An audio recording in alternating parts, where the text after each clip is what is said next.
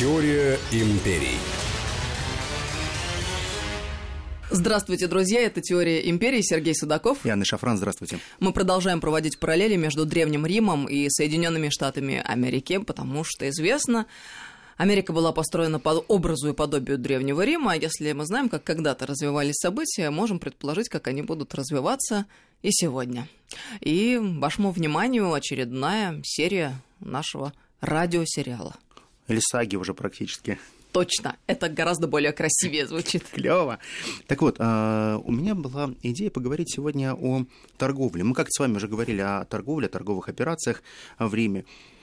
И идея мне была следующая. Посмотрите, а, Рим действительно был полновесной империей, которая производил не так уж много товаров, а потреблял как раз огромнейшее количество товаров, что наводит на одну интересную мысль. Соединенные Штаты Америки на сегодняшний день производят не так много товаров, а вот потребляют колоссальнейшее количество товаров, и при этом они ведут постоянную, неугомонную торговую войну практически со всеми своими партнерами.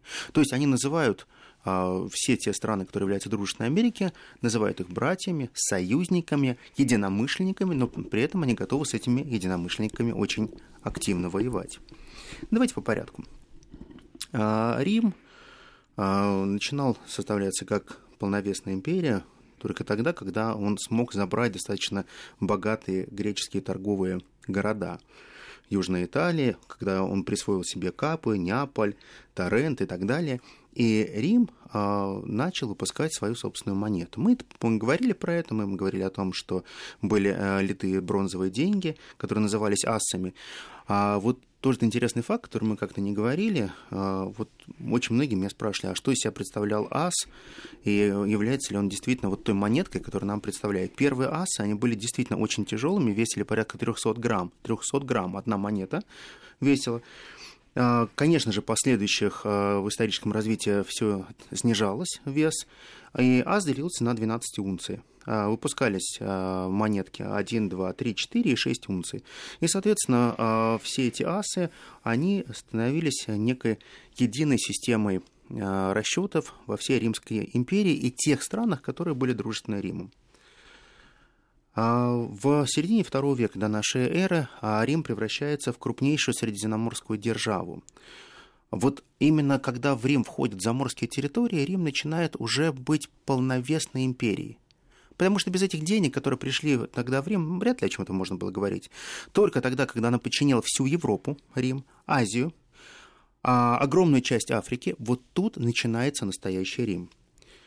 И вот тогда же начинает расти полновесная внешняя торговля – до этого, как, как э, правило, какой-либо большой торговли не было. Был обмен, были какие-то а, определенный баланс, но сейчас получается а, совершенно другое. А, Рим получается самое главное два порта, самых крупных. А, первый порт это Остия, конечно же, и а, Неапольский порт. Вот эти два порта это были основные торговые ворота Рима, вот откуда заходил абсолютно весь товар. А огромное количество товара приходило в Рим, особенно из э, провинции. Но провинции это тоже были э, достаточно самостоятельные. Нам кажется, что это была просто а, еще одна квартира. А на самом деле все было не так просто. Каждый римский гражданин прекрасно понимал, что есть заморские территории. Вот эти заморские территории, они так или иначе обеспечивали Рим практически всем тем необходимым, что было в Риме. Огромное количество а, коммерческих предприятий создавал а, Рим для того, чтобы якобы на месте скупать огромное количество а, вина, огромное количество всех тех необходимых товаров, которые поступали в Рим. Самым крупным, как это не смешно, конкурентом Риму в продаже вина, оливок, оливкового масла и металла была Испания. Вот для того, чтобы не просто захватить Испанию, а обладать Испанией, а Рим проводил целую информационную кампанию о том, чтобы постоянно, шаг за шагом, дискредитировать испанские товары. Испанские оливки хуже. Испанское а, масло более горькое.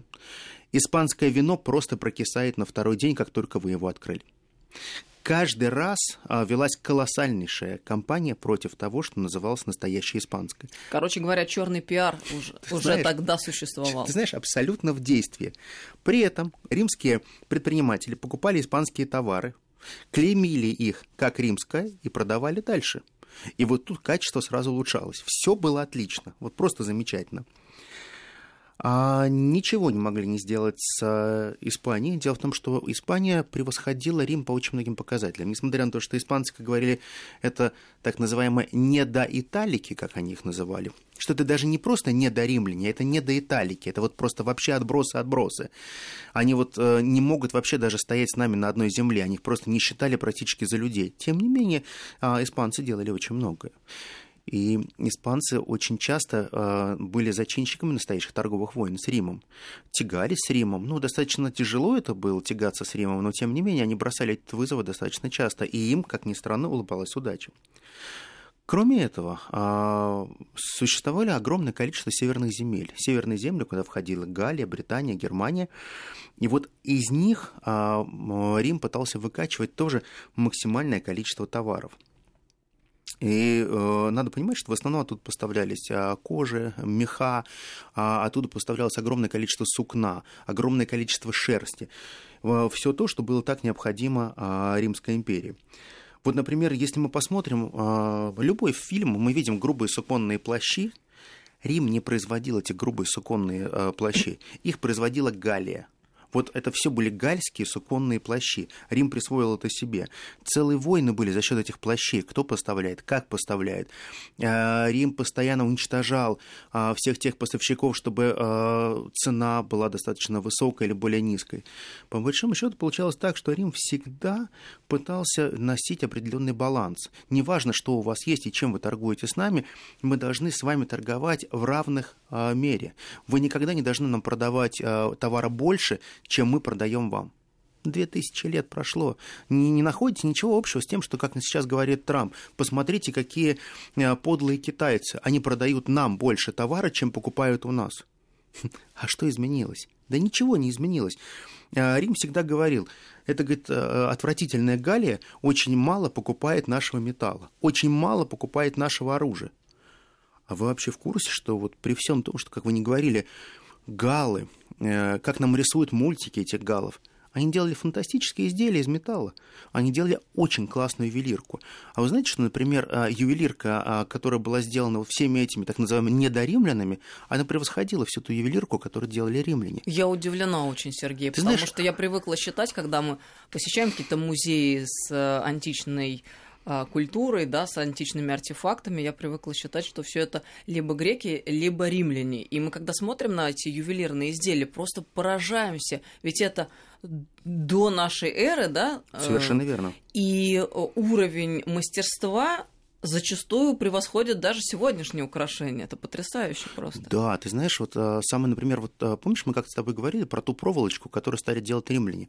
А римляне вот эту ювелирную проволоку они украли и похитили практически из галлов. Гальские рабы это делали. Они вили, вытягивали вот эту золотую проволочку, они вили из нее сережки, они вили из нее очень тонкие украшения. Чтобы было понятно, то проволочка была настолько тонкая, что иногда ее сворачивали в 8 раз, как тоненькую такую косичку, и из нее уже плели украшения.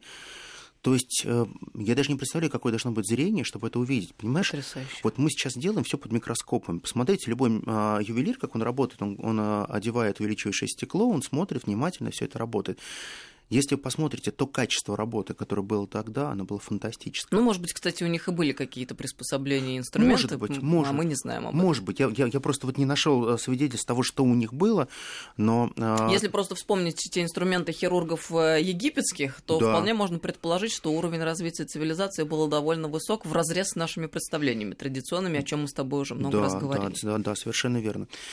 А Греция становится номер один страной, которая поставляет мрамор прежде всего в Рим. И вот тот белокаменный Рим, который нам представляет кинематограф, тот белокаменный Рим, который постепенно начинает одеваться при августе, мы э, прекрасно понимаем, что это все Греция. Но Греции самой не хватало Рим, э, мрамора в том объеме, который она поставляла Риму.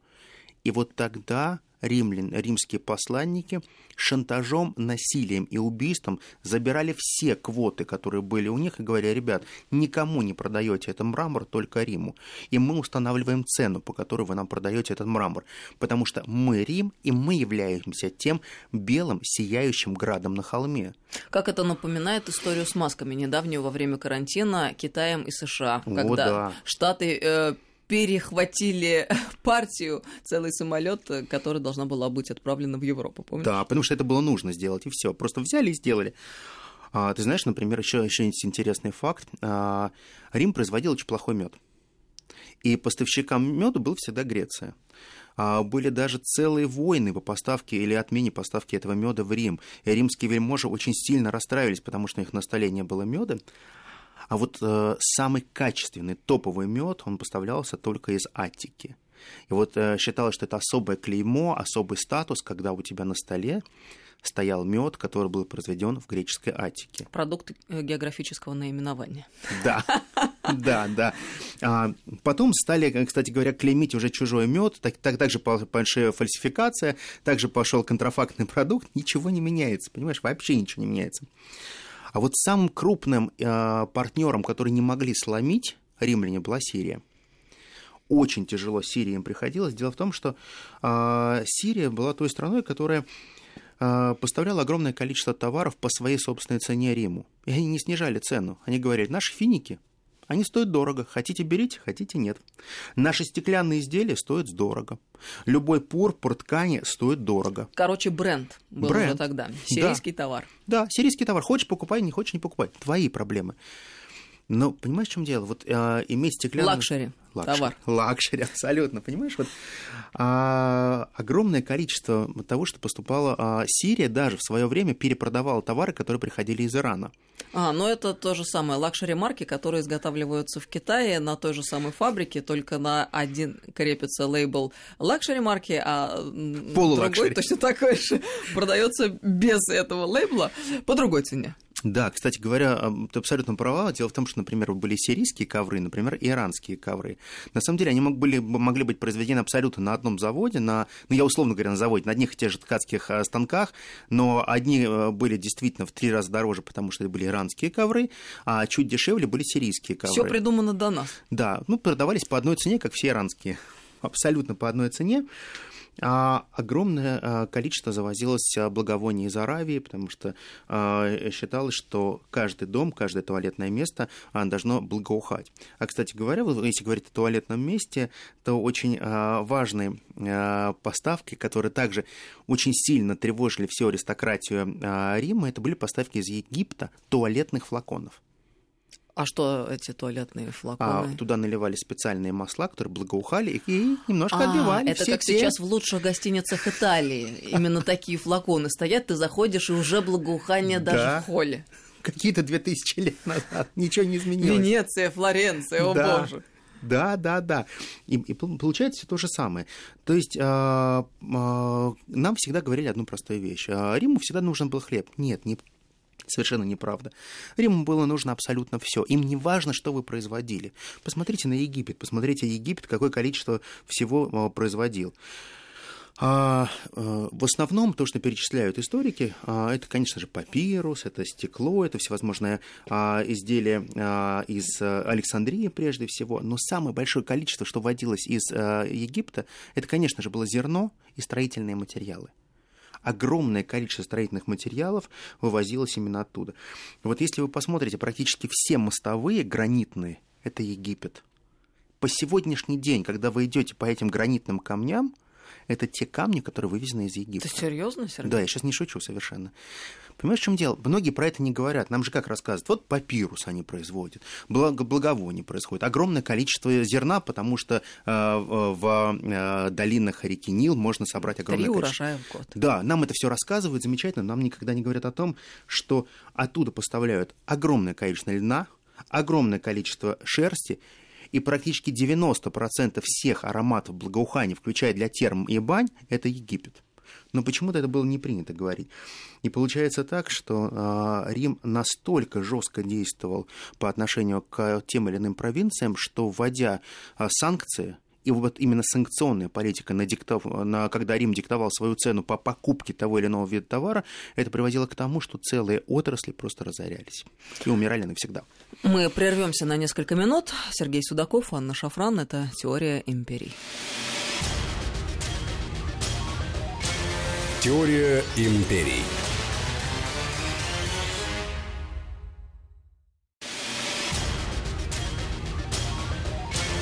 Теория империй. Продолжаем разговор. Это «Теория империи» Сергей Судаков и Анна Шафран. Мы говорим о товарах. Древний Рим и США.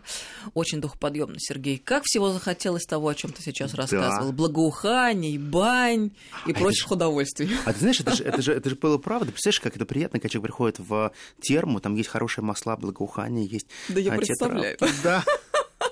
А ты знаешь, я, я тысячу раз говорю, что а, ничего не меняется. Понимаешь, считается, что если ты принимаешь ванну и туда выливаешь а, примерно 30 э, миллиграмм растительного масла, это очень сильно повышает настроение. Да?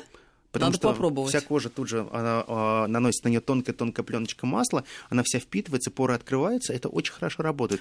А действительно, Сергей, чего же я не догадалась? Это вот раньше продавались, сейчас как-то пропало, ну и времени нету уже лет 10 как э, заниматься этим. А ведь наверняка римляне использовали оливковое масло в этих целях. Именно оливковое, не кокосовое. Так э, экстра virgin, пожалуйста, вон в любом магазине продуктовом за углом можно купить, пожалуйста. Да, вот тебе римские да, термы дома. Да. Зажгите свечи, друзья, поставьте какое-нибудь благоухание, а, налейте оливковое масло в ванну, и вот вам римские термы. Красота. Да. Надо будет да. воплотить. Да. Ты знаешь, а, на самом деле все, все придумано до нас. Я считаю, что это абсолютно а, правильные вещи производились. А, если говорить о тех же Соединенных Штатах Америки, то понимаешь, в чем дело? Вот у меня была идея следующая. Я хотел посмотреть, а было ли время, когда Соединенные Штаты Америки не вели торговые войны? Да практически такого не было никогда. Они всегда всем все навязывали, и они всячески всегда были недовольны. Ну, а, простой пример. Давайте пробежимся по тем последним торговым а, войнам, или, которые существовали в Соединенных Штатах Америки. Очень много книг, которые было написано про торговые войны, и практически все они приходили под одним и тем же слоганом «Omni bellum contra omnes» – «Война всех против всех». А, получается так, что на сегодняшний день, вот если мы смотрим и говорим о том, что есть конфликт Соединенных Штатов Америки с Китаем, но это настолько не новый конфликт, что даже просто о нем говорить а, не стоит. Да, мы помним про бостонское чаепитие, я не буду повторяться, потому что мы уже много раз говорили про а, бостонское чаепитие. Но сегодня мне вот хочется начать, наверное, все-таки с 20 века. 1930 год, а, закон Смуда Хаули все, все, все вроде бы очень понятно и как раз достаточно адекватно. Так вот, а, смута произошла в 1929 году. Был принят закон а, смута Хоули. О чем был закон? Закон о повышении пошлин на 20 тысяч импортных товаров. А в одночасье. Нам просто нужны деньги, сказал Гувер, давайте в один день просто возьмем и а, поддержим наших фермеров. И на все товары, которые поставляются практически в Америку, он подписал указ, в котором на 20% автоматически поднимаются пошлины. 90% всех американских экономистов обратились к Гуверу с одним простым письмом. Не надо это делать. А, э, потому что ровно после этого тысячи-тысячи экономистов говорили, должен быть баланс. Мы должны впускать к себе товары, но ни в коем случае нельзя ставить такие заградительные пошлины. В итоге весь экспорт обвалился в первый месяц подписания на 61%. Через месяц он обвалился еще на 66%. И во многом, во многом а, данный закон а, Смута Хоули, он стал основой Великой депрессии. Потому что мир очень маленький. Вот глобальная деревня настолько маленькая, что если э, устраивать такие перегибы, как устраивали Соединенные Штаты Америки, то, конечно же, это ни к чему хорошему не приведет. Дело в том, что э, экономика, она всегда работает по простым принципам и алгоритмам. Живи сам, давай жить другим. Тогда будет все нормально. Посмотрите, Рим как ни старался, как не давил всех тех а, поставщиков, он все равно оставлял им определенную долю прибыли. Дело в том, что а, были всегда специальные а, ведомства в Риме, которые просчитывали минимальную долю прибыли, которую должна была получать та или иная компания, те или иные продавцы, изготовители и так далее. То есть их нельзя было просто уничтожить. Были, конечно, случаи, я уже об этом сказал, когда действительно уничтожали целые отрасли, но римляне потом очень быстро признавали ошибки, они говорили, что это неправильно мы убиваем целую отрасль, мы лишаемся этой отрасли у себя, нам это делать не нужно. Американцам было абсолютно все равно, когда они стали зачинщиками, в том числе этой Великой депрессии, а они потом поплатились очень серьезными жертвами, в том числе человеческими. Десятки тысяч людей умерли А, и выход из этой депрессии очень-очень-очень был тяжелый, потому что нам всегда говорят, вот депрессия закончилась а, в 1938 году, оно уже было все хорошо, в 1940 году было замечательно. Да ничего не было замечательно. Великая депрессия, как она началась а, в 29-28 годах, еще тогда было предтечей всех этих и длилась практически до конца Второй мировой войны. Вот это тогда можно было говорить, что 45-й год она вышла уже полностью из а, того пике, в который она вошла. Посчитайте, это был практически 16 лет с 29 по 45 год. Во всех учебниках нам будет написано 29-38, где-то будет написано 30-й, а, 39 год, где-то 38 но а, единственное, что смог сделать Рузвельт полноценно, он а, дал людям работу, он дал людям надежду, поэтому Рузвельта называют спасителем нации, но он не смог а, стартовать экономику так, как она была была развита до этого 20-е годы до него. 1963 год, а, самая известная война, которую ведет Америка со всем миром, как бы это смешно ни звучало, называется «Куриные войны». Получилось так, что в начале 60-х годов прошлого века США а, стала номер один во всем мире по разведению кур. И именно тогда Соединенные Штаты Америки применяют первые технологии по а, быстрому взращиванию кур – появляются бройлеры, появляются все те типы товаров, а, которые а, являются не совсем качественными. Именно тогда уже, запомните, в 1961 году появляется термин инжектирование. Вы, наверное, знаете, что такое термин инжектирование, и американцы, они были первыми, кто применил этот э, способ улучшения веса кур. Я хотела бы поинтересоваться, как и многие наши слушатели, что же такое инжектирование. Все очень просто. А, разработали а, препарат, который сначала убивает а, почки кур. И все, что они кушают, пьют, они начинают увеличивать долю воды в мясе, грубо говоря. То есть, либо они умрут своей смертью, так как у них уже отравлены почки, либо они сколько-то проживут и наберут больше воды масса тела увеличится, значит, ты продашь а, больше товара. То есть меньше кормишь, больше вес и Совершенно быстрее больше. все происходит. Быстрее все происходит. Буквально там за сколько-то дней до смерти дают им этот, ну, условно говоря, яд, который убивает а, курам почки, они начинают пухнуть, а, так как они живут без почек. И, ну, все, все происходит достаточно выгодно для всех тех фермеров, которые покупают это. А европейские фермеры начали говорить, ребят, мы не хотим покупать ваши а, супербройлеров, мы не хотим покупать а, ваши товары. Америка начала говорить, подождите, а, у нас будет очень серьезный конфликт, потому что вы обязаны покупать наши виды товаров, потому что, а, первое, мы вас защищаем, мы являемся той страной, которая а, прежде всего вас вскормила, а две страны, Германия и Франция, сбунтовалась против этого. Они говорят, послушайте, говорят, понятно, что вы продаете дешевле ваш товар по килограмму, но он не такой качественный, как европейская курятина. Америка была неуклонна, конфликт был сумасшедший, Америка э, запретила ввоз из Европы любого куриного а, мяса. А, Европа, в свою очередь, запретила ввоз а, США. Началась целая война. Америка сделала очень просто. Она сказала, раз так, то мы больше не покупаем никакую автомобильную продукцию, которую поставляет нам Германия. Нам не нужны ваши грузовики, нам не нужно ничего. И просто закрыли. Буквально три месяца Европа подняла руки, сказала, нет, нет, нет, мы без вашего рынка ничего не можем, и вынуждена была под нож отдать огромную отрасль своих птицеферм. А это еще раз какие годы были? А с 60 по 63. Сам конфликт 63 год, 1963 год. И Европа а, с того времени села а, на иглу, которая называлась классические модифицированные генно измененные продукты, которые поступали в Европу и Соединенных Штатов Америки. Вспомните орочка Буша вот с этими огромными их размерами, ты помнишь эти коробки в 90-х годах? Ты же прекрасно знаешь, что да, это был подарок нам от э, Джорджа Буша старшего, он купил это на собственные деньги. Кстати говоря, на 10 миллионов долларов он купил это, все отправил бесплатно. Ну, наши умельцы, конечно, все подсуетились, грузоперевозчики, и решили их продавать а не раздавать, как это предполагал. А почему раздавали бесплатно? Потому что это было то мясо, которое находилось в резерве. И, кстати говоря, это то мясо, которое было а, заложено в резерв хранения в 1977 году. То есть это оно пролежало то есть, 30 лет фактически? То есть, не, ну, ну, 20, 20, 20 лет. Слушай, ну есть люди, которые даже мумонтятину пробовали. Так что ты понимаешь, что каждый советский гражданин может сказать, что он хотя бы раз в жизни опробовал курицу 20-летней выдержки. Слушай, но ведь каким-то образом я помню эту историю, конечно же, хорошо помню эти ножки Буша знаменитые.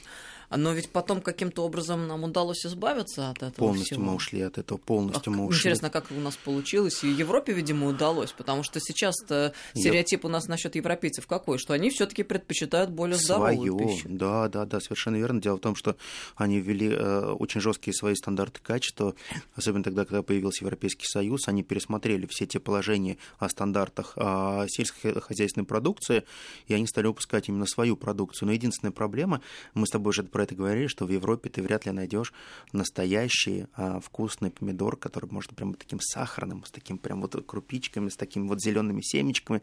Они все будут стандартные помидоры, потому что есть некий стандарт качества. Не то, что они должны есть вечно зеленые черри, но тем не менее есть определенный стандарт, который нарушает любые перезревшие или перезрелые продукты. Ты их можешь купить только на фермерских рынках, а в магазине вот никогда. А 1981 год, это следующая веха, это Рейган против Японии. Америка всегда гордилась тем, что у нее очень крутая автомобильная промышленность. И в 1981 году начинается полноценная автомобильная война с а, Японией. Дело в том, что развитие автомобильной промышленности Японии привело к тому, что они стали номер один поставщиками автомобилей по всему миру. Ну вот просто японское означало качественно и недорого. А, Все прекрасно понимали, что японский автомобиль может ездить по 20 лет, там, не знаю, по 30, э, практически не ломаться, и кроме как а, каких-то незначительных обслуживаний, машина практически была очень-очень хорошая. А японцы а, отчасти выступали за то, что рынок должен быть свободным. Они говорили о том, что а, они не являются, что они не доминируют в мире. Но на самом деле японцы, они просто стали доминирующей державой в мире, которая производила автомобильную промышленность. А, Соединенные Штаты Америки стали не исключением. Они стали покупать огромное количество рядовые американцы а, японских автомобилей и забыли про свой патриотизм. Кадиллаки, Форды, GM и все остальное куда-то куда ушло. Потому что говорили, а зачем нам покупать то, что ломается? Зачем нам а, покупать те машины, которые едят такое количество топлива, что они просто прожорливо неимоверно? Ты знаешь, вот э, многие забывают, что, например, те же машины, которые были в 70-х, 80-х годах, у них расход доходил ну, до 100 литров на 100 километров. Литр на, кил... ну, литр на километр. То есть там по 10 э, э, литров объем было двигателя. Ну, так как топливо было достаточно дешевое, Америка всегда ставила на колени все нефтепроизводящие державы, то никто не обращал внимания на стоимость. Ну, сколько ест? Ну, столько-то ест. Бывает и хуже. Благо, заправок много, можно подъехать и заправиться. Тот известный, например, знаменитый Кадиллак Элвиса Пресли, ну, у него средний расход где-то литров 55. То есть э, при этом японские машины уже тогда предлагали машины, которые потребляли порядка 10-11 литров в 5 раз. По комфорту они были более комфортны, более качественная музыка, более все там и так далее. А американцы стали, конечно же, делать все э, в пользу э, японских автомобилей, а японцы стали еще демпинговать. Они стали снижать цену для Америки. Специально для вас покупайте, покупайте, покупайте.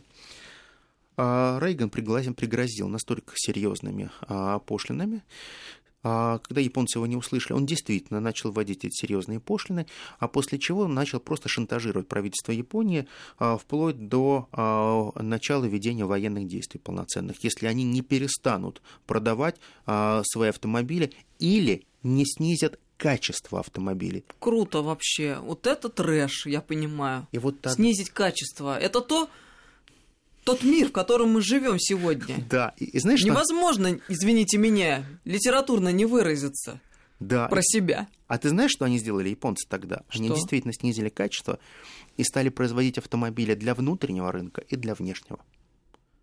Любая праворульная машина, она будет на голову выше любой леворульной машины.